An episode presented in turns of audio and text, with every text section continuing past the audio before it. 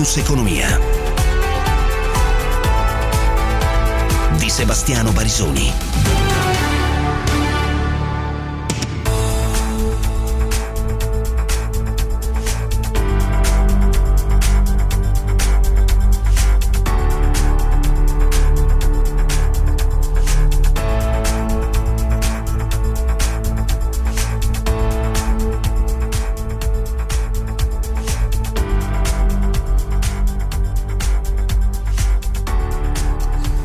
diciassette e otto minuti, inizia un'altra puntata di Focus Economia, i temi di questa giornata economico-finanziaria, eh, giornata in cui sì, faremo il punto anche sull'andamento della campagna vaccinale, perché sappiamo quanto questa poi influisca sulla ehm, ripresa economica e anche su alcune stime di fusorgio del Fondo Monetario, ma non solo del Fondo Monetario.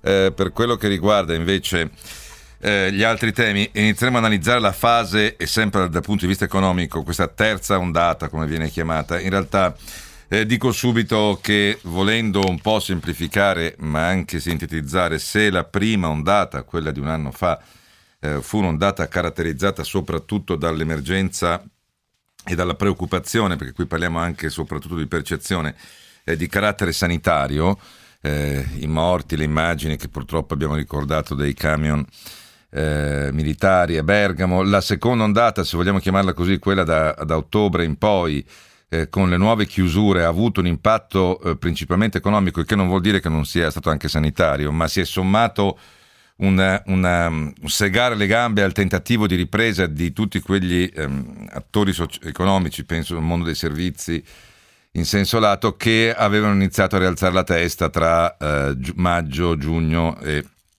settembre, ottobre, poi di nuovo la chiusura, vale anche appunto per il mondo scolastico. La sensazione che noi abbiamo è che questa terza ondata, quella diciamo che ha riportato da febbraio in poi alle chiusure, febbraio-marzo alle chiusure, eh, abbia un impatto anche, oltre che appunto sanitario, perché purtroppo i morti restano molti, eh, economico, perché di nuovo le categorie hanno richiuso, le regioni sono, il giallo è scomparso, ma anche e soprattutto psicologico. Uno può dire: perché ti interessa l'aspetto psicologico? Eh, perché sappiamo che è una delle variabili fondamentali, delle volte poco ehm, ricordata in economia.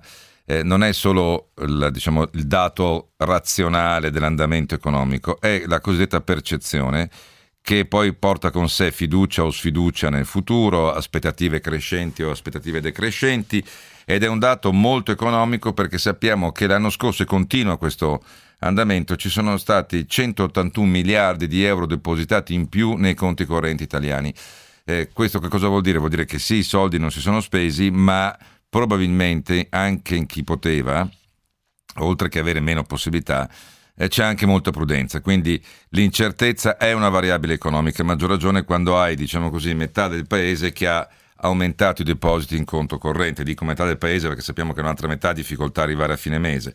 Eh, per semplificare, questo si lega anche a un altro tema che affronteremo, l'andamento del mercato immobiliare, eh, perché arrivano segnali non tanto dall'Italia ma soprattutto da altri paesi di una ripresa del mercato immobiliare, che si lega appunto al, all'aumento della liquidità nei conti correnti correnti. Abbiamo visto cosa è successo sulle materie prime a livello internazionale, e si lega anche a un clima di incertezza. Non è un mistero per nessuno che quando hai eh, depositi che salgono, non hai prospettive certe, Eh, se regna molta preoccupazione anche sull'andamento futuro, il mattone eh, risulta uno dei classici beni rifugio, e di questo eh, parleremo, così come parleremo dell'accordo siglato ieri, eh, che io spero, perché mh, ho rispetto per qualunque professione, ma all'interno diciamo di una eh, eh, di un codice normativo che eh, non, non può conoscere deroghe a seconda delle professioni. Mi riferisco ai cosiddetti rider, cioè chi consegna cibo a domicilio, perché ieri Just Eat ha firmato un accordo con i sindacati per un contratto collettivo aziendale, eh, quindi verranno inquadrati come lavoratori dipendenti. Eh, da questo punto di vista ehm, Just Eat aveva comunicato già, ha già annunciato l'assunzione dei rider, che comincerà da Monza, ma doveva ancora stipulare il contratto eh, collettivo. La borsa nel frattempo più un per cento Milano, eh, più uno virgola ventidue Parigi, più uno virgola trentatré Francoforte, più zero virgola cinquanta Londra, e il Dow Jones meno zero virgola venti per cento. Euro su dollaro uno virgola diciassette. Tra i titoli eh, C N H Industria più quattro virgola trenta, Pirelli più tre virgola trenta, Leonardo più tre virgola tre, Moncler più tre virgola venti, Unipol più tre, eh, Stellantis più tre, Banco B P M più due virgola venti, Azimut più due virgola dieci per cento. Eh, per cento. Il fronte opposto invece vede Era meno uno virgola ventisei, Terna meno uno virgola uno, Italgas meno zero virgola ottanta per cento. Eh, tre quattro nove due tre otto sei sei sei sei per sms e WhatsApp, poi la pagina di Focus Economia sul sito di Radio ventiquattro, la diretta su Facebook.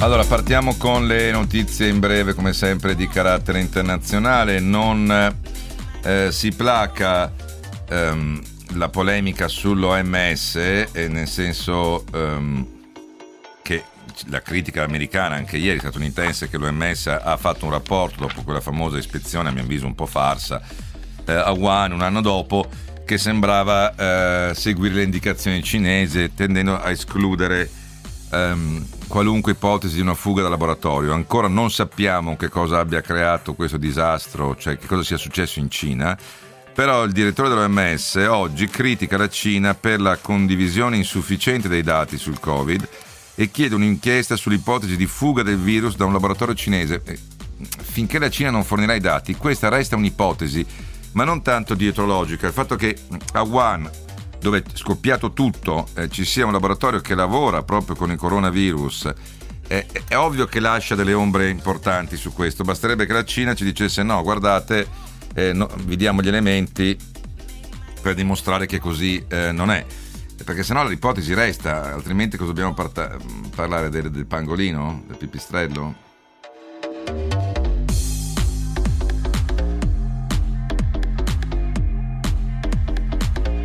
Dunque, veniamo invece al Fondo Monetario Internazionale, che oggi dice che la risposta dell'Italia alla pandemia è stata in via generale efficace ad attenuare l'impatto della crisi sanitaria sulla popolazione e sull'economia.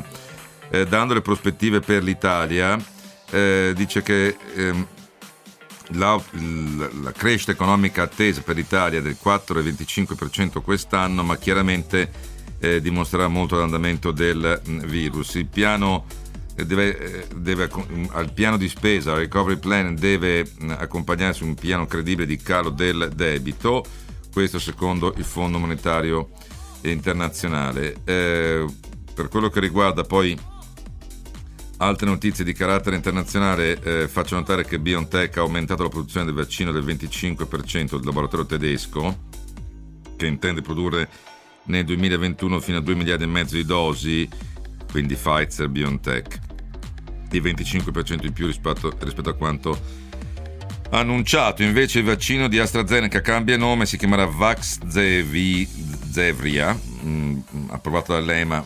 Cambio del nome, mi interessa poco, eh, perché a me interessa che arrivino i vaccini AstraZeneca, che continuano invece a essere a un settanta per cento in meno rispetto alle promesse. Eh, per quello che riguarda ehm, I, i vaccini, c'è polemica su, con Vienna. L'Austria minaccia di bloccare cento milioni di dosi del vaccino Pfizer per i paesi dell'Unione Europea per il quarto trimestre se non otterrà una consegna più massiccia dei dieci milioni di dosi che verranno anticipati dall'otto tra aprile e giugno. Eh, poi interessante quello che emerge dalla Gran Bretagna, che in questo momento rappresenta il caso di studio più, più forte in assoluto. Perché lo dico? Eh, perché da questo punto di vista eh, i decessi per Covid sono calati del novanta per cento tra gli eh, ultra ottantenni eh, a marzo rispetto al picco dell'ondata di fine gennaio, quindi novanta della cosiddetta variante inglese, novanta per cento in meno. Lo ha certificato eh, l'O N S, che è l'Istat britannico, indicando cinquecentotrentasei morti tra gli over ottanta nella settimana dal dodici, del dodici marzo contro i cinquemilatrecentoquarantanove del ventidue gennaio, quindi novanta per cento in meno. E poi in calo anche dell'ottantasette ottantotto per cento i morti over settanta e dell'ottantatré per cento fra gli over sessanta. Qui inizia il tema che riguarda anche l'Italia, perché noi abbiamo vaccinato come prima dose, almeno gli inglesi fanno solo la prima dose, il cinquantaquattro per cento degli over ottanta. Per, degli over ottanta. Il problema è che siamo ancora intorno al dieci per cento sugli over settanta, mentre ci sono categorie, i, i quaranta cinquantenni, ma anche i venti, venti trentenni, che hanno percentuali più alte. Perché? Perché la Gran Bretagna invece ha scelto, al di là all'inizio dello staff sanitario delle case di riposo, di vaccinare solo in base all'età e chiaramente alle categorie vulnerabili, non solo in base all'età. Da noi invece si è scelto di utilizzare, ecco perché poi il dato italiano è falsato, eh, eh, tra i settanta e i settantanove sono tuttora la fascia meno vaccinata. La Gran Bretagna ti dimostra che lì, e anche i report italiani, lì continuano ad esserci i maggiori ricoveri e, e anche, ahimè, i decessi. Perché la nostra fascia settanta settantanove è la meno vaccinata? Oggi si è vaccinato il eh, Presidente del Consiglio Draghi con la moglie. Perché abbiamo inserito categorie, lo hanno fatto le regioni. Inutile che qualcuno mi scriva, la regione Toscana, con lo scandalo degli avvocati, ho visto anche i magistrati chiedere, eh, le, e altre regioni. Abbiamo inserito, per, penso anche al Veneto, alla Lombardia, abbiamo inserito gli studenti di medicina. Mi dovete spiegare perché una matricola di medicina si deve vaccinare qua, con AstraZeneca, quando ancora non riusciamo a vaccinare i settantadue senatrenni con AstraZeneca in molte regioni. Lazio avanti, quindi fa tra virgolette meno testo. Eh, abbiamo inserito di tutto, no? Abbiamo inserito anche eh, gli amministrativi delle A S L, che pure lì vallo a capire, i docenti appunto universitari, i coordinatori di master, cioè categorie che niente c'entravano con il rischio. E quindi l'impatto poi sui ricoveri, sulle terapie intensive, continua a essere alto e comunque non scende come ne sarebbe sceso se avessimo fatto questi dieci milioni di vaccini tutti concentrati come la Gran Bretagna. È molto semplice. E sono d'accordo con Draghi che lì il potere di pressione di alcune categorie, alcune le ho già citate, professori universitari, avvocati, magistrati, abbia avuto un, un ruolo importante. Eh?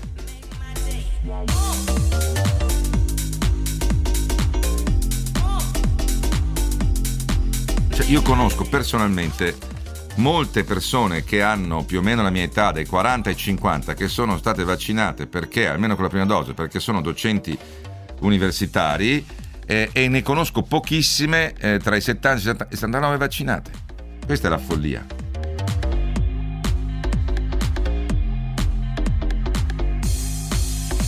Allora, andiamo avanti invece per quello che riguarda eh, l'andamento del, visto che parleremo poi di attese anche psicologiche, ehm, faccio notare che c'è oggi un miglioramento eh, in vari paesi eh, su quello che si chiama sentimento economico a marzo. L'Italia non si comporta male, la quarta, però c'è un rialzo in tutta l'area euro del, del sentimento economico. Perché lo dico?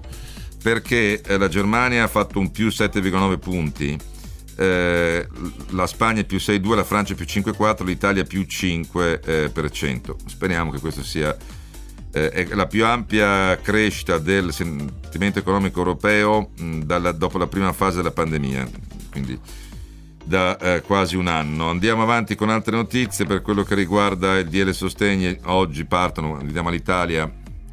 Ehm, Oggi ci sono le domande, le, mh, si possono inoltrare le domande per i contributi a fondo perduto previsti dal D L Sostegni. Moltissime domande nei primi minuti, nei primi dieci minuti sono arrivate duemila richieste di eh, contributi, come ha ricordato il Vice Ministro dell'Economia Laura Castelli.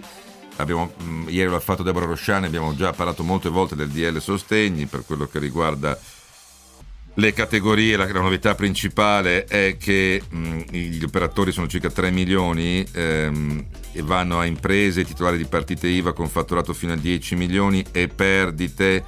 In media, la media mensile del duemilaventi deve fare meno, almeno meno trenta per cento rispetto al duemiladiciannove. Si potrà scegliere tra bonifico o credito d'imposta, da, si va da un minimo di mille euro per le persone fisiche, duemila per le persone giuridiche, a un massimo di centocinquantamila euro. Eh, bisogna applicare, ricordo, il, la percent- il parametro percentuale della perdita di fatturato mensile medio, cioè prendi il fatturato del duemilaventi, lo confronto, dividi per dodici, lo confronti con la stessa cosa fatta sul duemiladiciannove e fai la media. Allora, le fasce, le fasce ricordo che sono cinque, per cui è il sessanta per cento della differenza su base mensile per i fatturati fino a centomila euro, il cinquanta per cento per la fascia centomila quattrocentomila, il quaranta per cento per quella quattrocentomila, il trenta per cento fra un milione e, um, e cinque milioni, il venti per cento per aziende con fatturato tra cinque e dieci milioni. Facciamo un esempio: se tu hai fatturato ottantamila euro nel duemiladiciannove e hai fatto un meno cinquanta per cento nel duemilaventi eh, come fatturato dell'anno, quindi hai fatto quarantamila euro nel duemilaventi, la perdita media mensile è di tremilatrecento euro, cioè i quarantamila euro che hai perso diviso per dodici, la media mensile di perdita è tremilatrecento euro. Se tu sei, essendo a ottantamila euro di fatturato, rientri nella prima fascia, quindi prenderai il sessanta per cento di questi tremilatrecento euro, duemila euro. Ora uno mi dice: chiaro che ma duemila euro è il cinque per cento del fatturato che io ho perso. Allora, due note su questo: molte categorie che rientravano nel codice Ateco hanno già ricevuto i versamenti, quelli diciamo per calcolati su aprile. E eh, in secondo luogo, questi duemila euro sono netti, quindi per farli, per fatturarli, avresti dovuto fare almeno quattromila, non contando i costi, il personale e le tasse. Quindi diciamo che è il dieci per cento. Detto questo, sono d'accordo che, eh, che è, è, sia ancora bassa come percentuale. Riguarda però la chiusura del duemilaventi, quindi va sommata a chi ha preso per esempio i seicento euro, poi ottocento, a chi ha preso Eh, il trenta, la, la quota aprile duemilaventi su aprile duemiladiciannove. Mi rendo conto che comunque la giri, guardando il netto e guardando quello che hai già preso, eh, anche immaginando quello che sarebbe stato l'ordo, arrivi scarso al venti per cento, se va bene. Per cui non sto dicendo che sia sufficiente, dico solo attenzione che il dato è eh, appunto è netto. Per avere lo stesso tipo di cifra avresti dovuto, avresti dovuto fatturare almeno il doppio. Nel frattempo, così come ricordavo che eh, c'è una metà, per, per metà in senso così esemplificativo, del paese che ha visto aumentare i depositi in conto corrente in maniera massiccia, c'è un quaranta per cento delle famiglie che è in difficoltà sull'affitto della casa, eh, lo sostiene oggi la Banca d'Italia. A partire dall'inizio dell'epidemia, circa il quindici per cento delle famiglie ha richiesto o preso in considerazione la possibilità di richiedere un prestito alla banca. La seconda ondata eh, colpisce le famiglie italiane dopo il recupero estivo, sebbene in maniera meno severa rispetto a quanto accaduto a marzo-aprile. Beh, certo, marzo-aprile era veramente tutto chiuso, non c'erano zone gialle o regioni che potessero essere gialle o perlomeno arancioni, era tutto chiuso e basta. Ehm, le, le famiglie italiane comunque riducono le spese durante la crisi Covid, ma sono soprattutto le misure di chiusura e i timori di contagio. Questo è un dato molto importante, sempre la Banca d'Italia, cioè dice il motivo per cui la spesa si è ridotta è principalmente A, perché non si poteva spendere, cioè con il lockdown molti esercizi erano chiusi, o perché c'era il timore di, ehm, di contagio da questo punto di vista, però eh, non, non per il calo delle, eh, delle entrate. E infatti eh, la spesa effettuata in novembre per abbigliamento, alberghi, bar, ristoranti è inferiore dell'ottanta per, per circa l'ottanta per cento delle famiglie al periodo eh, precedente il Covid. Cambiamo tema. Alitalia oggi gli stip- eh, ha annunciato il eh, sottosegretario eh, Durigon. Ehm, gli stipendi verranno pagati nei prossimi giorni. Abbiamo fatto il mandato di cassa all'amministrazione straordinaria in modo che nei prossimi giorni possano essere pagati gli stipendi ai eh, lavoratori. Eh, quindi il Ministero ha sbloccato venticinque milioni di eh, euro. Mm, tra l'altro eh, dal Ministero sono stati bloccati venticinque milioni di euro di ristori autorizzati dalla Commissione Europea. Dopo lo sciopero dei dipendenti di oggi, l'incontro al M E F, Eh, per domani è atteso un incontro anche mh, tra i sind- eh, Giancarlo Giorgetti, quindi Ministro dello Sviluppo Economico, con i commissari europei, oltre a quello con i sindacati. E il nostro Alessio Maurizi durante Effetto Giorno ha raggiunto Stefano Malorgio, che è segretario generale della F I L T C G I L. Cioè, lì per due motivi. Eh, noi avevamo già manifestato venerdì con una grande manifestazione a Fiumicino, oggi ce n'è stata un'altra, sintomo della preoccupazione che c'è innanzitutto sulla situazione dei, degli stipendi. Eh, la Comunità Europea ha liberato metà insomma, delle risorse che f- sarebbero state necessarie per poter procedere al pagamento dello stipendio, ed oggi i lavoratori sono senza stipendio e di questo noi pensiamo che qualcuno si debba fare carico, ovviamente. Il secondo elemento è che non ci convincono le voci che sono e che stanno emergendo sui rapporti con l'Europa. Eh, non ci convince, riteniamo che ci sia una volontà di non far partire una compagnia nazionale, perché se mettiamo assieme le posizioni che la Commissione Europea ha espresso al governo italiano, che anche nel governo ci risulta abbiano creato parecchia irritazione, mi par di capire che è evidente che non si vuole la, la partenza di una compagnia aerea nazionale, ed è chiaro che questo lascia un'ombra sul futuro di migliaia di lavoratori.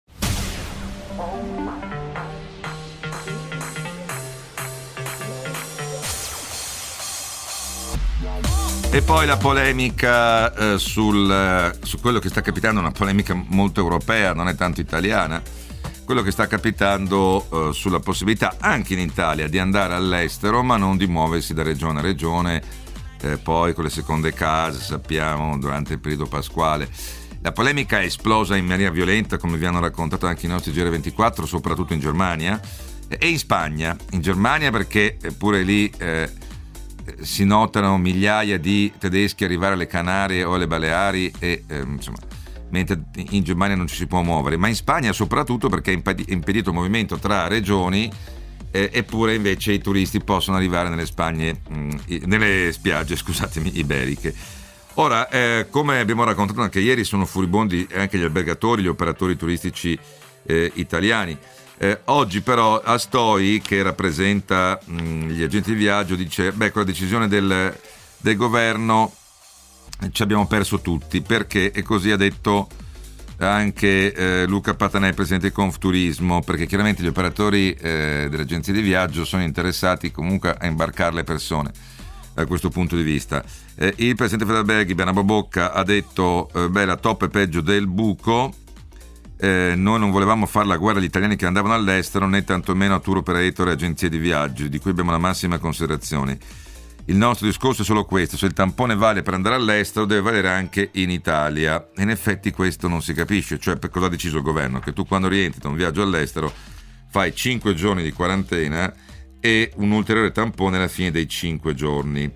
Eh, ora mi rendo conto che sia più facile individuarli quando arrivano in aereo, perché la Spagna soprattutto è difficile andarci in macchina, per carità, eh, però un, un principio su questo va fatto, nel senso che se la, il protocollo del tampone è utilizzabile per eh, se rientri dalla Spagna, faccio per dire, beh, non si capisce perché non possa essere utilizzabile anche se io rientro dalla Sardegna, cioè c'è qualcosa che stride su questo, perché il tampone eh, allora vuol dire che quello è uno strumento che può contenere. Comunque sentiamo presidente di Federturismo Confindustria eh, Marina Lalli, ospite questa mattina di Simone Spezia a ventiquattro mattina. Noi non è che siamo contro il fatto di poter viaggiare, anche perché chi fa l'outgoing, i tour operator stanno altrettanto male quanto noi che facciamo l'incoming. Il punto è che non si capisce perché è una differenza di trattamento, anche perché, come giustamente sottolineava lei, in tutte le nostre strutture dell'accoglienza noi siamo ben normati, questo già dall'anno scorso, e l'abbiamo dimostrato perché non abbiamo avuto nessun problema, nessun focolaio, nessun caso, perché ci siamo dati delle norme di riferimento che abbiamo fatto anche certificare da UNI, che ci hanno garantito una efficacia nella gestione di tutto ciò che concerne il virus. Quindi eh, vorremmo semplicemente avere una fiducia da parte del governo di essere operatori responsabili e di poter anche noi avere un incoming che ci possa far ritornare timidamente a lavorare. No, per Pasqua non, non ci speriamo neanche, ma infatti quello che noi adesso cerchiamo è più che altro una data certa di ripartenza, in modo da poter stimare le nostre riaperture, i nostri lavori, le nostre uscite da casse che ormai, vorrei ricordare, sono completamente vuote, senza prenotazioni. Allora, sì, è chiaro il ragionamento, non c'è nessuna guerra tra, tra poveri, nel senso tra, tra categorie in ginocchio, tra i tour operator, le agenzie di viaggio, gli albergatori, però si cerca di avere una, una, una, dei comportamenti omogenei. Detto ciò, Andiamo sul meteo e la pubblicità, poi iniziamo a parlare della terza ondata, come ho chiamato io, con a cui si somma, oltre che il danno sanitario, quello economico, a mio avviso anche un senso di spossatezza e di incertezza ulteriore e di frustrazione, che è una variabile economica, come spesso ho ricordato, perché le attese sul futuro, mh, positivo, ottimista, condizionano poi investimenti, acquisti e consumi. tre quattro nove due tre otto sei sei sei sei per sms e WhatsApp. Focus Economia.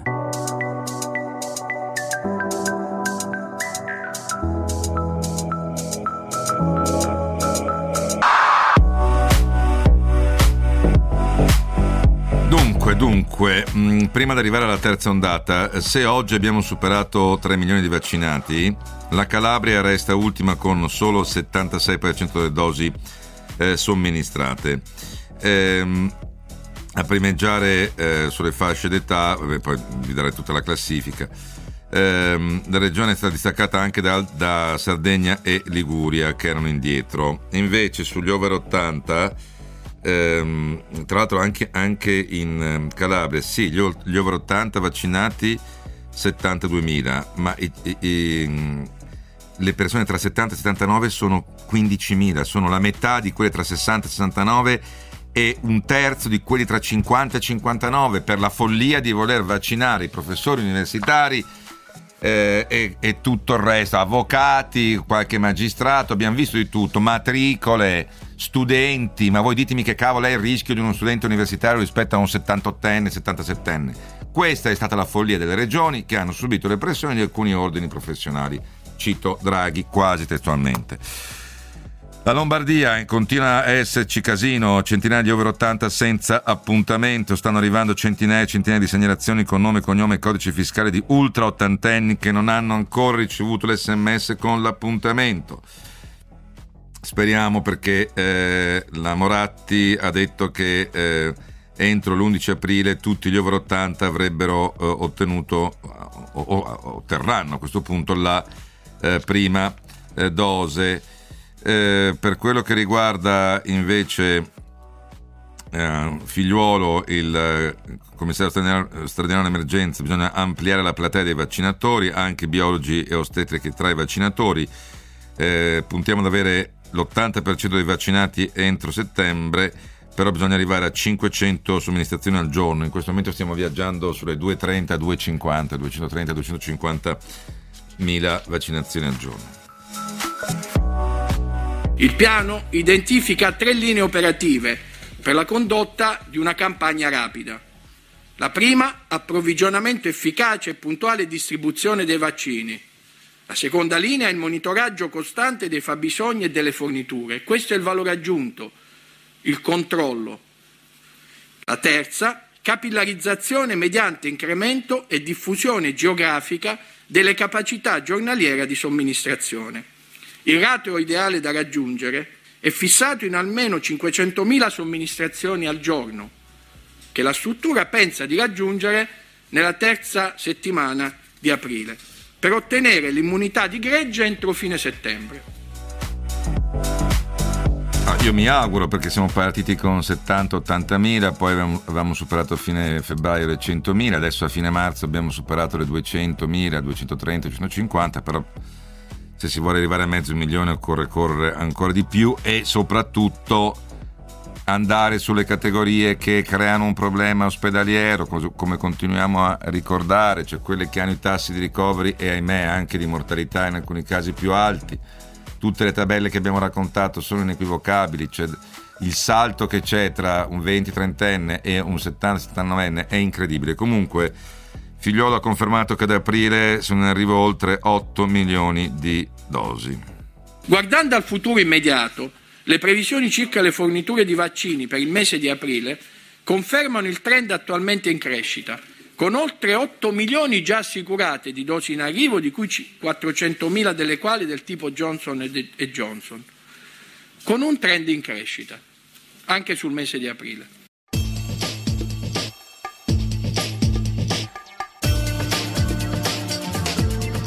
E poi Figliuolo ha, ha detto che sono stati trovati altri quattrocentoventi siti, eh, verranno utilizzati anche gli uffici della C E I, della Conferenza Episcopale Italiana.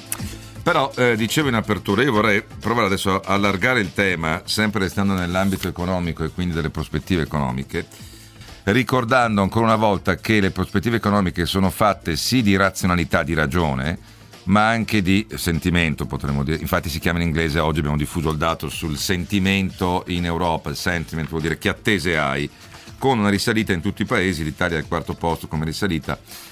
Eh, perché? Perché eh, se io sommo i centottantatré miliardi di aumento di depositi nel conto corrente e tutto un insieme di altre indicazioni che ci arrivano, capiamo che in questo momento sì il lockdown ha pesato per non, non far spendere i soldi, ma c'è anche, penso per esempio ai beni durevoli, un'automobile, un frigorifero, una lavastoviglie. Beh, e que- quella scelta viene fatta, se non è proprio immediata perché è rotta, Eh, è rotto il bene, viene fatta anche sulle attese future. Qui entra la, var- la variabile psicologica. Intanto vorrei sentire dagli ospiti che sto per presentare se sono d'accordo su questa mia eh, così sintesi estrema, e cioè che se la prima ondata, quella di marzo e aprile, ha avuto un'emergenza in primo luogo sanitaria, non che non fosse anche in parte economica, ma sanitaria, la seconda ondata, quella di ottobre, eh, settembre-ottobre, ha avuto un effetto eh, oltre che sanitario anche pesantemente economico, perché è obbligato a richiudere categorie che avevano appena iniziato a, a lavorare, a fatturare un po', a rialzare la testa, a, alberghi, ristoranti, qual, si era mosso qualcosa d'estate, negozi, eh, bar, eh, c'era un minimo di, eh, avevamo avuto un P I L più sedici virgola otto per cento nel terzo trimestre, si stava iniziando a respirare, invece boom, di nuovo si è dovuto tornare a chiudere, e anche le scuole. Questa terza ondata, secondo me, oltre a sommare il dramma sanitario, il dramma economico, somma anche un dramma di, di carattere psicologico, cioè le persone che tu incontri sono esauste, per non dire dei ragazzi e dei genitori che non sanno più a che santo rivolgersi, perché io so già che quando poi anche torneremo in arancione alcuni governatori si metteranno in testa che le scuole comunque non devono riaprire neanche al cinquanta per cento in D A D, in presenza, come prevede invece il governo. Vorrei capire se è una mia sintesi un po' troppo semplicistica, con da un lato eh, Paolo Crepet, che è psichiatra, sociologo e autore di un libro che adesso ricorderò. Buonasera Crepet. Buonasera a lei, grazie. E la sento un po' bassa, e grazie anche a Paolo Legrenzi, che insegna psicologia cognitiva all'Università di eh, Venezia. Tutti e due sono, sono... Anche lei Crepet è veneto, non che la cosa mi... mi faccio sì, nessuna sì, differenza. Conosco Paolo da una vita. Eh, tu, due Paoli, due Veneti, sembra fatto è apposta. È un piacere, è un piacevole. Oh, allora, Crepet, ehm, è corretto dire che come emergenza, come vissuto dell'emergenza, la prima ondata fu sanitaria, la seconda economica con i ristori, e adesso invece c'è proprio il tema della tenuta psicologica? Assolutamente sì. Eh, questo lo vediamo in maniera eh, esemplare con, con i ragazzi. Eh, nel senso che eh, oggi eh, si parla solo di ripar- reparti di rianimazione, e, e ovviamente il motivo c'è tutto, eh, non si parla dei reparti di neuropsichiatria infantile, però, che sono pieni tanto quanto i reparti di rianimazione, e questo in prospettiva è, è forse ancora più inquietante. I ragazzi eh, hanno affrontato, come diceva lei all'inizio, il primo, il primo lockdown eh, così con una certa speranza, perché si, si, si pensava che poi a maggio-giugno le cose sarebbero andate bene, e in effetti poi a maggio-giugno c'è stata un po' la, la, la, l'apertura delle, delle, delle, delle porte. L'estate è andata sconsideratamente bene. Eh, e il lockdown che quella ha provocato è stato il primo vero eh, elemento di stress eh, e di tutta l'emergenza di una serie di sintomatologie eh, psichiatriche anche gravi, circa il diciassette diciotto per cento. E il terzo, cioè quell'aver richiuso a febbraio e marzo? Eh beh, quella è stata la follia finale, cioè, quella è stata la follia finale, eh, perché nessuno, nessuno mi convincerà mai che non avevamo avuto il tempo per aprire le scuole, eh, perché, perché c'era un problema di trasporti, una, una cosa assolutamente risibile eh, c'erano tutti i mesi per riuscire a farlo, con i, gli autobus turistici piuttosto che con i cambiamenti degli orari delle scuole. Eh, volendo si poteva evitare questa catastrofe che costerà cara anche dal punto di vista economico, perché è come minimo un anno netto in meno di preparazione. Quella non la recuperi. Sì, tra l'altro a me, ma voi lo sapete perché a me la cosa che manda in bestia è che alcuni presidenti delle regioni, non tutti, la prima cosa che fanno, anche quando erano gialli, penso alla Puglia, penso invece alla Lombardia sul cambio di colore già arancione scuro, comunichi ai genitori da un giorno all'altro che tutti stanno a casa, anche i bambini elementari e delle scuole d'infanzia, cioè la prima cosa che si fa, si chiudono le scuole. Forse perché le altre categorie hanno, hanno più pres- capacità di pressione, ma anche contro le indicazioni del governo. Infatti il mio terrore è che anche quando tu diventerai arancione potrai fare la didattica. Oggi in Lazio tornavano a scuola eh, fino alla terza media e potrai fare il cinquanta per cento di didattica in presenza, e i governatori faranno, eh, eh, emaneranno ordinanze più restrittive, perché non si capisce perché in Puglia i contagi sono solo fatti con le scuole, come anche in Calabria, come anche in Lombardia. Poi vediamo i ragazzi dappertutto in giro, ma l'importante è che non vadano a scuola con la mascherina, con tutti i dati che ha fornito la Francia e anche altri eh, osservatori sul fatto che il contagio dentro l'aula è molto più basso che fuori, casomai è quello che c'è attorno alla scuola, ma lì non è colpa della scuola. Però Legrenzi, allargandolo non solo ai giovani, ma a, al, al, ai cittadini intesi come consumatori, come soggetti anche economici. Eh, un conto è dire ho avuto un crollo del fatturato pesantissimo, quello che poi eh, abbiamo iniziato a raccontare da ottobre, novembre in poi con le nuove chiusure. Altra cosa è se anche chi non ha avuto un crollo del fatturato e, eh, o perché è lavoratore pubblico, perché l'attività è andata bene, continua a essere eh, spaesato, demoralizzato sul futuro e quindi non spende neanche lui. Eh, premesso che io sono d'accordo con tutto ciò che è stato detto sinora, la considerazione che vorrei fare, per non ripetere quanto abbiamo già sentito, molto giusto, un'analisi molto corretta per le tre fasi, devo dire che le ricerche del passato, le ricerche psicologiche fatte in questo periodo ci confermano la sequenza che, a cui noi abbiamo assistito, per cui prima c'è stata la preoccupazione sanitaria, poi la preoccupazione soldi, e poi adesso noi siamo saturi, cioè tre esse, sanitario, soldi e saturazione, insomma siamo stufi.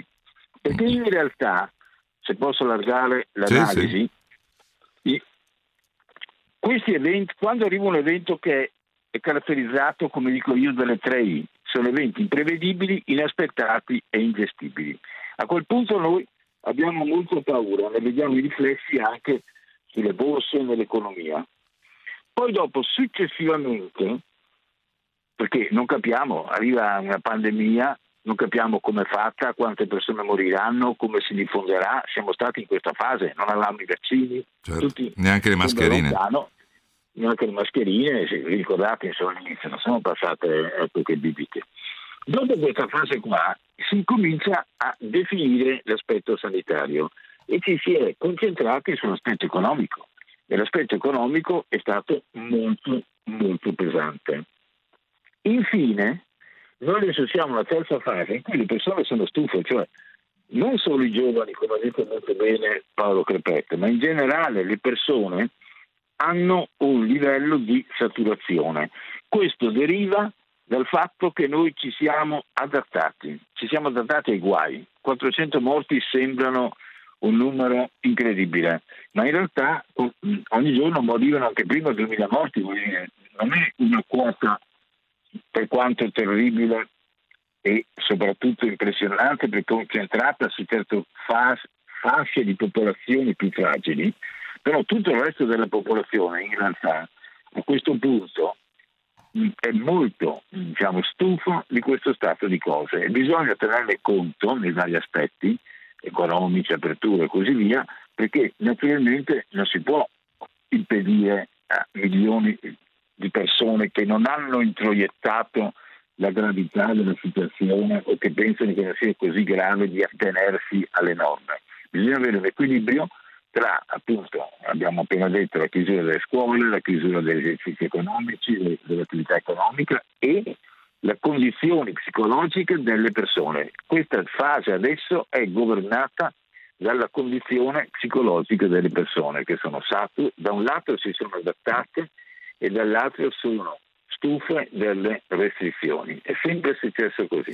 Ecco, eh, vorrei chiedere a Crepet a questo punto, alla luce di quello che diceva Legrenzi, allargando anche il ragionamento, eh, però il decisore politico, ammesso che non concesso che ci senta, che cosa dovrebbe fare? Perché era corretto concentrarsi sulla parte pandemica sanitaria a marzo-aprile, lo è anche tuttora, non sto negando che siamo a tremilasettecento terapie intensive occupate, più del quaranta per cento da casi Covid, però poi è emersa con forza la, la variabile economica con le chiusure di ottobre e novembre, perché si sono ritrovati in ginocchio anche chi era riuscito a riaprire, a chi, chi stava respirando, e adesso però io noto che se non si interviene sull'elemento anche di aspettative, eh, qua eh, hai voglia a investire o a, o a pianificare investimenti, non dico solo le vacanze, ma acquisti e quant'altro.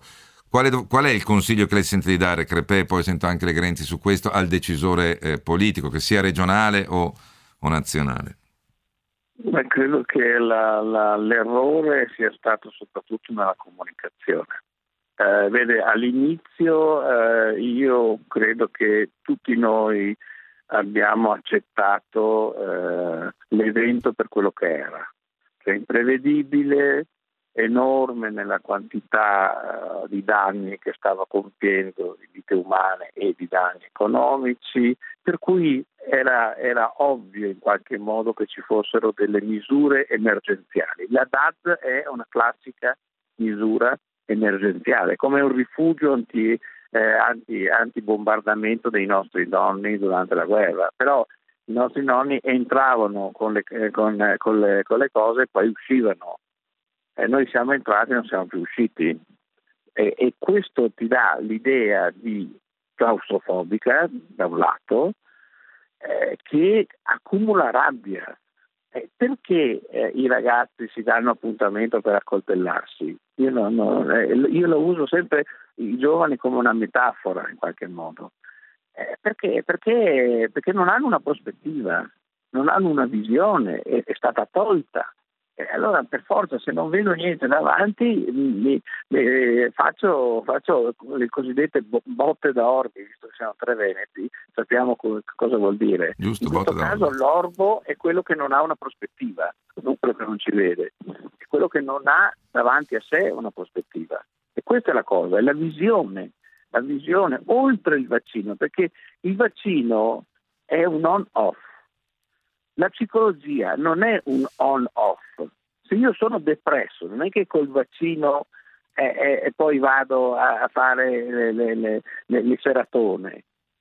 Eh, è chiaro? E quindi questa cosa che il C I S non abbia mai tenuto presente minimamente l'aspetto psicologico è di una gravità, perché noi non siamo un sacco di cellule, noi siamo le nostre emozioni, le nostre paure, i nostri sogni. Sì, c'è quasi una. Allora, è chiaro che nella prima fase emergenziale sanitaria domina ah, l'approccio sì, sanitario. I due mesi, sì, sì, due sì, mesi no, marzo, aprile. No, ma adesso forse qua, dentro il C T S qualcuno che si occupasse anche di pedagogia, psicologia dei ragazzi e psicologia in generale forse servirebbe, perché quando io sento parlare solo la, l'approccio virologico va benissimo e ci mancherebbe, ma non può essere solo quello. Io sono d'accordo, perché sennò poi vai a vedere il numero di, eh, di ricoveri, quant'altro, non ti rendi conto che hai, altre, hai altri pazienti che stai generando. Legrenzi, su questo, qual è il messaggio che deve arrivare? Vabbè, che ha un effetto limite, anche economico? Dica. Al limite, se anche ci fosse un economista, diciamo, un po' preparato, sì, si domanderebbe... Se anche, mi scusi, lo penso, se ci fosse l'economista? Preparato, eh? Si domanderebbe come mai ci sono millesettecentocinquanta miliardi, cioè una cifra incredibile, fermi sui conti correnti. Uh-huh. Ci sono tremila miliardi fermi che non rendono niente. Si dovrebbe domandare perché questo succede, cioè metà dei risparmi italiani non rende niente, i soldi sono fermi. Questo avrà un impatto economico enorme. Se non costruiamo un futuro, lei diceva prima beni durevoli, gli investimenti, se non c'è questa prospettiva futura positiva, Legrenzi deve stare più vicino al microfono perché io la sento malissimo, è come se avesse un problema. Stia attento col microfono, per favore. Ecco. Se, no, se non c'è questa prospettiva oh. economica, sì. se non c'è questa prospettiva economica di un futuro che noi ci prospetti, che possiamo immaginarci, c'è uno, c'è uno stallo anche negli investimenti e così via. Quindi l'aspetto psicologico non è soltanto in fasce molto ristrette dove evidentemente non è on-off, cioè non è che una volta fatto il vaccino tutto si sistema, ma questo vale anche, non vale soltanto dal punto di vista delle depressioni degli individui, dei, dei ragazzi, dei giovani chiusi in casa e così via, vale anche per gli aspetti economici. Perché vale per gli aspetti economici? Perché se lei non costruisce una prospettiva, un futuro positivo, in realtà non ha investimenti e così eh. si spiega l'attuale situazione. Ah, mi ris- le persone si domandano anche, lei deve dare delle risposte alle domande, perché gli inglesi sono riusciti a vaccinare eh, quasi metà della popolazione, noi no. Scusatemi, siccome ho trenta, ho trenta secondi, mi dite solo sì o no, ma quindi siccome, dove il governo dovrebbe fare un po' come ha fatto Boris Johnson, dare anche delle tappe, non solo delle tappe vaccinali, ma da dire, guardate, se andiamo avanti con la campagna a metà maggio, a giugno, e torniamo a aprire le attività economiche, cioè dare delle prospettive, Crepet e Legrenzi, sì o no? Eh, sì, però poi se dai una data bisogna che la mantieni. Anche i, no, i nostri hanno dato diecimila date e non ne hanno mm. mantenuta nessuna, okay. Quindi questo fa anche un po' innervosire, cioè, francamente. Legrenzi? Sono d'accordo in pieno con quello che ha detto Paolo Crepet. Johnson ha mantenuto le sue date, cioè, ehm, si è molto rinforzato gli occhi popolazione, eh, certo. Perché gli, gli, i britannici sono stati capaci nei no? Bisogna rispondere a questo. Grazie, grazie sia a Paolo Legrenzi che a Paolo Crepet, che in libreria con il libro Vulnerabili, casa editrice Mondadori, G R ventiquattro. Focus Economia.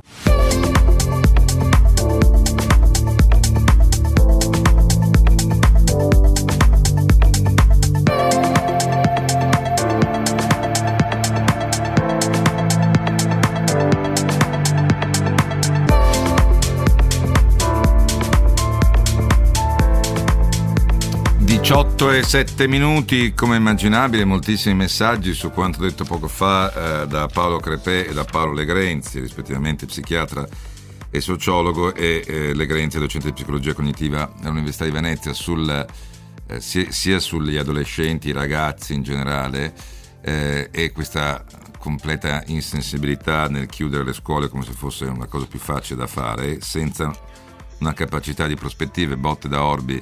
Mi è piaciuto molto da, da chi non ha una prospettiva, da chi non riesce a vedere, ehm, e quindi e sia dal punto di vista di quello che ricordava Legrenzi, cioè però bisogna dare, non può, non può essere solo la campagna vaccinale, eh, la, la psiche umana non ragiona come un interruttore on-off, eh, devi dare anche delle prospettive e rispettare queste prospettive, che è stato fino ad ora il grande merito di Boris Johnson. Io l'ho criticato molte volte, soprattutto nella prima ondata della Eh, delle, delle, della pandemia, però obiettivamente di dire a marzo riaprono le scuole, eh, ad aprile, fine marzo, fine marzo inizio aprile torniamo ad avere i gruppi di persone massimo sei senza abbracci, e dare delle prospettive, perché sennò eh, giocare tutto sulla campagna vaccinale diventa, oltre che ulteriormente ansiogeno, anche sì, ok, e dopo cosa succede? Su questo si muovono, si muove la psiche, ma si muove anche la scelta economica. Lo dico a chi mi dice, ma insomma a me basterebbe. No, ripeto, altrimenti non spieghiamo come mai eh, eh, i centottantuno miliardi in più ne restano nei conti correnti, in più sui tremila miliardi in più. La borsa più zero virgola novanta per cento Milano, più uno virgola venti Parigi, più uno virgola trenta Francoforte, più zero virgola cinquanta Londra. C N H bene, più quattro virgola trenta, Pirelli più tre virgola trenta, Leonardo più tre, come Unipol, Stellantis anche, Moncler più due virgola novanta, Banco B P M più due virgola venti, Unicredit più due per cento, Era perde l'uno virgola quaranta, Terna l'uno virgola venti, Enel lo zero virgola novanta per cento. Eh, per cento. Flavia Carletti, Radio Cori, Sole ventiquattro Ore, buonasera. Buonasera a tutti. Eh, allora, ehm, oggi non so se sia l'andamento delle attese, il sentiment rilevato, rilevato da... Ehm, Dal, a livello europeo, però c'è una buona intonazione delle borse. Vorrei che tu mi commentassi la giornata complessivamente e poi invece il caso Creval, perché eh, oggi è partita l'offerta pubblica di acquisto di Credit Agricole. Sì, appunto oggi la giornata è stata positiva per tutte le borse europee, sono già partite positive e poi nel corso della giornata hanno aumentato i rialzi e diciamo che gli investitori europei in qualche modo hanno ignorato quelle che erano le notizie negative che arrivavano dagli Stati Uniti, per esempio una, un, una Wall Street che sia nei future e poi nell'andamento dopo l'apertura un po' sottotono, perché lì invece c'è più preoccupazione per i rendimenti dei titoli di Stato e quindi legati poi all'inflazione e la possibilità di un rialzo dei tassi, mentre invece in Europa si guardato di più al fatto che il presidente degli Stati Uniti Joe Biden ha promesso questo nuovo piano infrastrutturale da tre mila miliardi di dollari che dovrebbe essere presentato domani, e quindi sperano che questo piano possa dare, ridare in qualche modo fiato all'economia sia degli Stati Uniti ma anche poi a livello globale. E poi sono arrivate anche indicazioni positive dal Fondo Monetario Internazionale, che questo pomeriggio ha detto che, che alzerà le stime a livello mondiale sia per il duemilaventuno che per il duemilaventidue, e ha proprio detto che il piano di Biden va nella giusta direzione per la ripresa, e quindi in qualche modo ci si è concentrati più su quelli che erano gli aspetti positivi. Ricordiamo che siamo anche, domani è l'ultima seduta del mese e del trimestre, che sono comunque sempre date in cui ci può essere un po' di volatilità di alcuni titoli, magari ci si va a ricoprire su titoli che erano stati più penalizzati, e quindi ci sono movimenti che appunto a volte non sono legati alla stretta attualità ma rientrano più che altro in delle strategie più di periodo medio-lungo. E poi invece appunto, come mi avevi chiesto, del Crevax, sì, il Crevax valtellinese. Sì, esatto, ha chiuso con un rialzo dello zero virgola sessantasei per cento, non è tantissimo, però la cosa è che continua a stare ben al di sopra del prezzo dell'offerta pubblica lanciata da Credit Agricole Italia, è chiuso a un prezzo di dodici virgola due euro per azione, mentre invece il prezzo dell'O P A è a dieci virgola cinque euro per azione. Ieri il Consiglio di amministrazione del Credito Valtellinese ha detto che l'offerta del Credit Agricole non è congrua ed è semplicemente l'ultima voce che si è andata ad aggiungere su questo fronte. Già diversi azionisti del Creva si erano espressi in questo senso, al momento il Credit Agricole Italia non ha eh, espresso intenzione di alzare il prezzo, aveva più volte detto che comunque rispetto alle valutazioni che la società aveva prima dell'annuncio dell'O P A comunque c'era un premio congruo per gli azionisti, invece poi nel frattempo da quando è stata annunciata l'offerta il titolo non è mai stato sotto il prezzo dell'offerta, ha sempre uh-huh. mantenuto delle quotazioni superiori, e oggi tutta una serie di analisti, tranne diciamo gli advisor del Credit Agricole Italia, hanno detto che in effetti eh, la, la, il prezzo del Credit Agricole non tiene conto delle potenzialità di una possibile aggregazione, delle sinergie, e quindi diciamo che eh, sia quelli che sono gli advisor del, del Consiglio di amministrazione del Creva che altri analisti indipendenti in qualche modo hanno detto che oggettivamente la quotazione al momento è Tro- cioè l'offerta è troppo bassa, la quotazione rimane più alta, e quindi in qualche modo il fatto che continua a rimanere più alta fa pensare, continua a far pensare ormai da un po' di mesi, che il mercato speri o comunque scommette su un possibile rilancio. Allora, ehm, dunque, grazie a Flavia Carletti, vedo eh, molti messaggi su ancora chiaramente altri temi. Eh, vi dico solo che sui migliori e peggiori abbiamo Go Internet più trentatré virgola cinquanta, Novare più venti Eh, e Tribù più otto per cento, il fronte opposto Risanamento meno cinque virgola cinquanta, Repsol meno cinque virgola quaranta e Luve meno quattro virgola ventidue eh, per cento. Dicevo, nel ringraziare Flavia Carletti, vedo ancora molti messaggi, messaggi sulla campagna eh, vaccinale. Io sono d'accordo con molti eh, ascoltatori, eh, per me è incomprensibile che siano stati vaccinati i docenti universitari e gli studenti di medicina, a meno che questi docenti soprattutto non rientrassero nelle categorie over settanta, eh, pazienti fragili, cioè non lo capisco, e vale anche per gli amministrativi, no, figuratevi se capisco gli avvocati eh, o i magistrati, eh, non lo capisco, e lo capisco solo in un modo, eh, con la capacità di pressione che hanno le categorie che ho citato, profess- docenti universitari e avvocati e magistrati, sia come presenza in Parlamento che come presenza nelle regioni, che come capacità complessiva di eh, pressione eh, in, una, in una comunità, no? In una regione, perché sennò non si spiega sta cosa, non si spiega con nessuna base scientifica, se non con il marchese del Grillo, che oggi però non ho voglia di mettere. Andiamo, restiamo in tema di mercati, però in questo caso il mercato immobiliare. C'è il rapporto eh, Nomisma eh, sul duemilaventi, si chiama mercato immobiliare duemilaventuno, ma a noi interessa invece soprattutto il duemilaventuno alla luce di quello che ricordavamo prima, cioè l'ammontare di risparmi che si sono accumulati in questi ultimi dodici mesi nei conti correnti di una parte degli italiani, altri invece li hanno dovuti eh, o prosciugare o quantomeno attingere.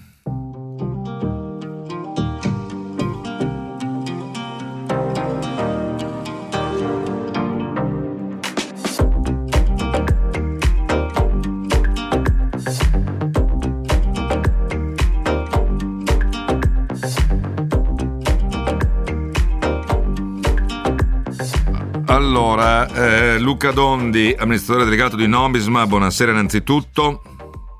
Buonasera a voi. Allora, il rapporto immobiliare di, eh, di, che voi avete presentato oggi eh, è ehm, relativo al duemilaventi, dove segnate, segnalate che c'è un calo nominale tra lo zero e sette per cento nelle città intermedie e meno due per cento nei prezzi delle compravendite nelle grandi eh, città. Però sono cali molto contenuti rispetto all'ultima fase in Italia pre-pandemica, quando vi erano stati cali del tre virgola cinque per cento nei mercati maggiori e del tre per cento nei mercati intermedi. Già questo sembrerebbe dire che i prezzi mh, stanno tenendo, eh, che per alcuni è una buona notizia, per altri è una cattiva notizia se la casa la stai cercando. Però ehm, vorrei capire come sta andando eh, nel duemilaventuno, anche perché ricordo che l'Istat ha segnalato qualche giorno fa come vi sia stato un, un balzo record dei prezzi eh, delle abitazioni acquistate dalle famiglie l'anno scorso, più uno virgola nove per cento. Eh, Vorrei capire come questo si, si integra con quanto voi avete detto, e tra l'altro eh, Milano eh, ha avuto un più dodici per cento, ha superato i livelli del duemiladieci nel ehm, mercato immobiliare. Per cui anche al quarto, guardano al quarto trimestre del duemilaventi. Come si integrano questi dati col vostro rapporto e soprattutto le prospettive del duemilaventuno?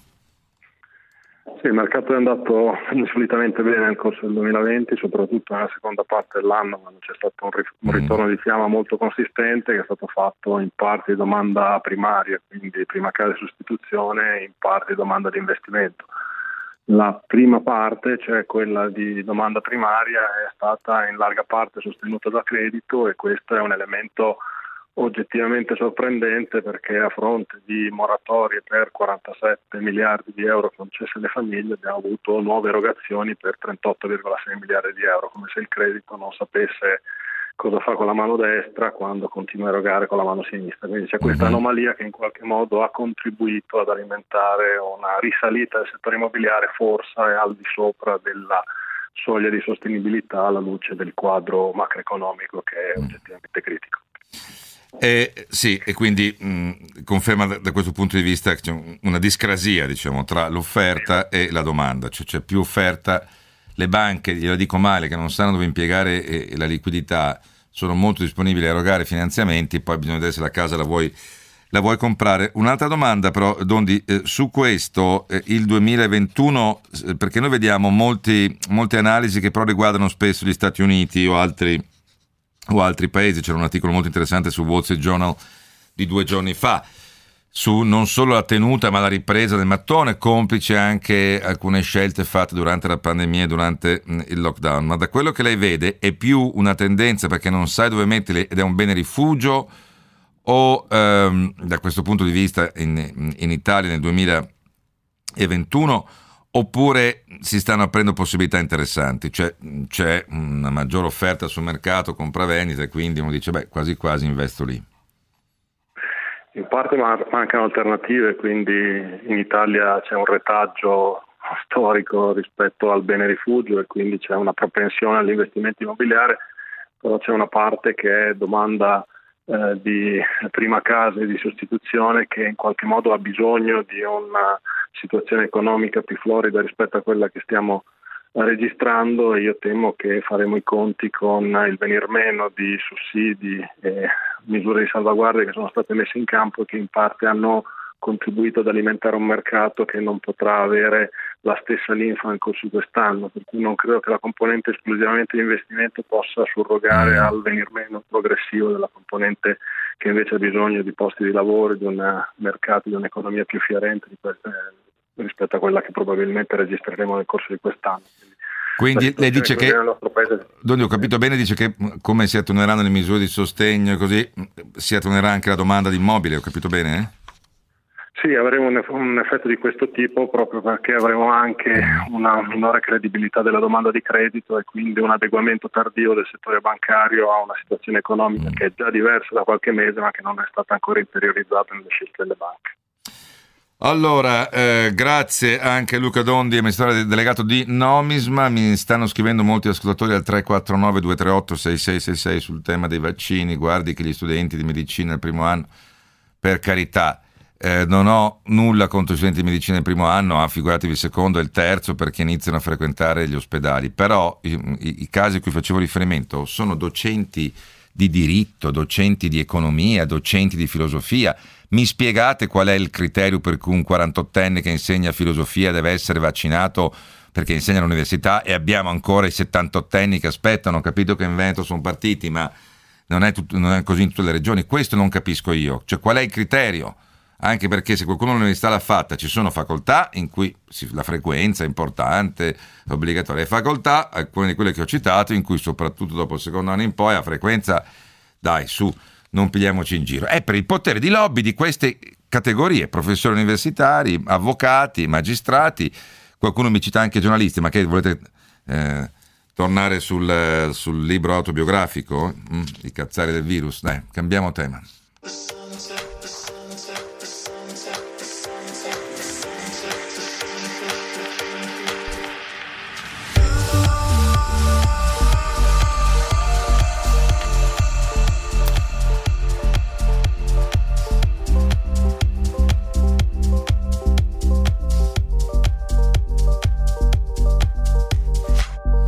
Sì, lo so che anche in Toscana, guardate, la Toscana e la Lombardia sono i due esempi peggiori di regioni in cui ti, ti potevi immaginare una certa efficienza, senza offesa per le altre. Eh.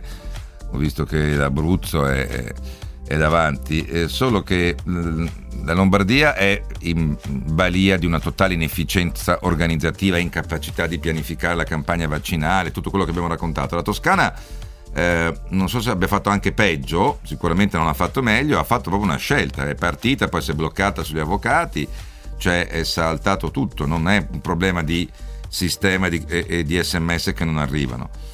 Allora, ehm, dunque sì sì, qualcuno mi scrive dei giornalisti, io mh, spero che non ve ne siano, a meno che non abbiano patologie o rientrano nelle categorie previste, a parte quello che conosciamo. Su. Ma poi adesso sta indagando la procura, vedremo. Allora, eh, uno degli elementi che eh, è emerso subito quando è scoppiata un anno fa questa pandemia è stato quello del, eh, dei cosiddetti riders, cioè delle consegne a domicilio, soprattutto nelle città medio-grandi, eh, chiaramente. Basta girare per una qualunque città medio-grande e vedete, eh, notare come siano praticamente quasi gli unici abitanti delle strade eh, dalle venti in poi. Perché lo dico? Perché le accuse, a mio avviso, molto corrette di sfruttamento del lavoro, eh, di giungla, eh, hanno riguardato, di sfruttamento appunto, hanno riguardato molto i riders. Io non ho niente contro i riders, però uno deve operare non in un mercato selvaggio e sfruttando, diciamo, le, i bisogni delle persone, se no torniamo indietro di, di cent'anni. Eh, Just Eat, che è uno dei più grossi gruppi su questo, ha... Mh, raggiunto un accordo con i sindacati per il contratto collettivo aziendale, ossia entro quest'anno verranno inquadrati come lavoratori eh, dipendenti. Siamo in collegamento con l'avvocato Gianpiero Falasca, eh, che è partner dello studio D L A e Piper e ha seguito eh, l'accordo dal lato dell'azienda, così eh, cerco di capire eh, meglio le pressioni che eh, perché si è arrivati a questo accordo. Falasca, buonasera.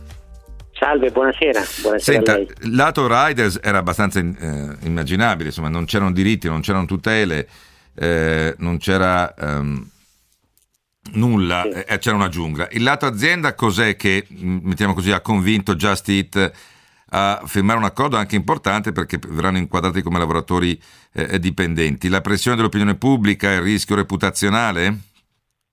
Ma guardi, forse questo ha pesato, ma la cosa più importante è stata andare a vedere fino in fondo se si poteva fare, perché eh, noi sono anni che si dice che la, la gig economy non dialoga bene con il lavoro dipendente, ci sono regole troppo, troppo antiche, troppo vecchie. Allora noi abbiamo detto ai sindacati: non siamo contrari a priori, proviamoci, però aiutateci eh, a superare alcune rigidità la rigidità del part-time, la rigidità dell'orario di lavoro, alcune misure organizzative. Quindi non c'era un, una preclusione ideologica. Abbiamo detto sporchiamoci le mani con le cose concrete. Andiamo a vedere quei sette otto problemi che renderebbero oggi molto difficile assumere, e se riusciamo a risolverli facciamo. E devo dire la verità, grande merito alle organizzazioni sindacali, eh, si è fatto un lavoro lungo, un mese, un mese e mezzo, intenso, ogni giorno ci siamo sentiti, visti e quant'altro, e abbiamo costruito quello che io non ho paura di essere troppo enfatico, secondo me è un accordo storico, perché dimostra proprio quello che dicevo prima, che non è impossibile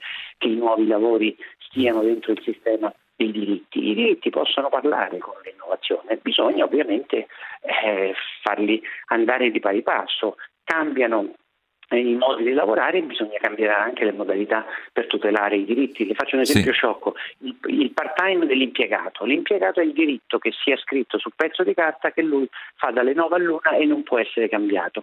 Una regola del genere calata nel lavoro eh, dei rider impedisce al rider di lavorare, perché quello c'ha un'organizzazione del lavoro che è opposta, è fondata sull'imprevedibilità.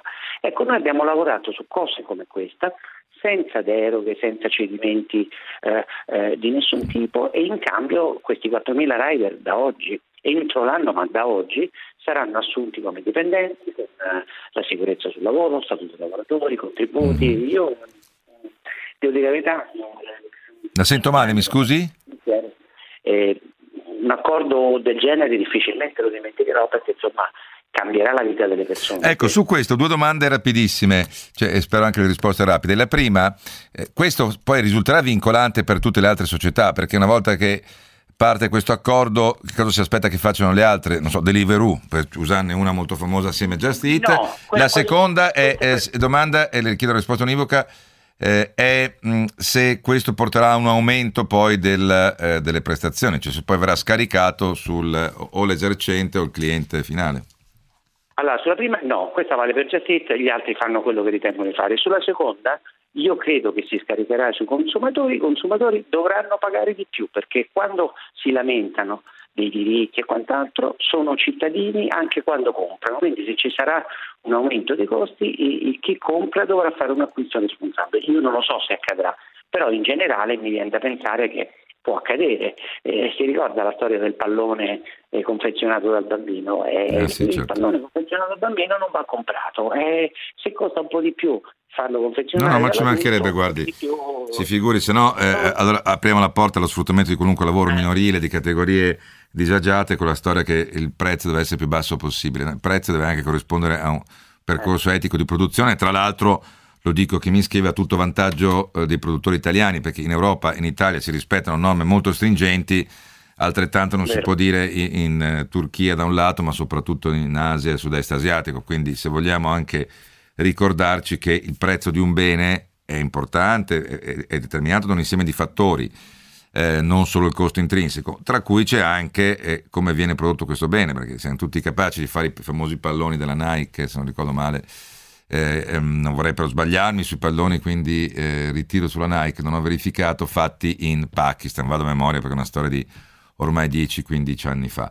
Eh, mh, grazie anche a Giorgio, a Giampiero Falasca, partner dello studio D L A eh, Piper. Vedo tuttora molti messaggi sul io non so cosa fare sulla campagna vaccinale, mi state scrivendo anche di genitori, eh, di parenti in situazioni critiche a Verona, in, in Umbria, mentre qualcuno fa notare che il Piemonte è messo molto bene. È vero, ma infatti quello che io non ho ancora capito, ma eh, ormai quasi ci rinuncio, è perché le regioni più in difficoltà, per esempio Toscana e eh, Lombardia, ma anche l'Umbria, non prendono esempio da quelle che si chiamano best practice, cioè si usa nel mondo del privato. Se tu hai un concorrente che è più efficiente di te, una banca, quello che vuoi, vai a vedere quali sono le sue strategie.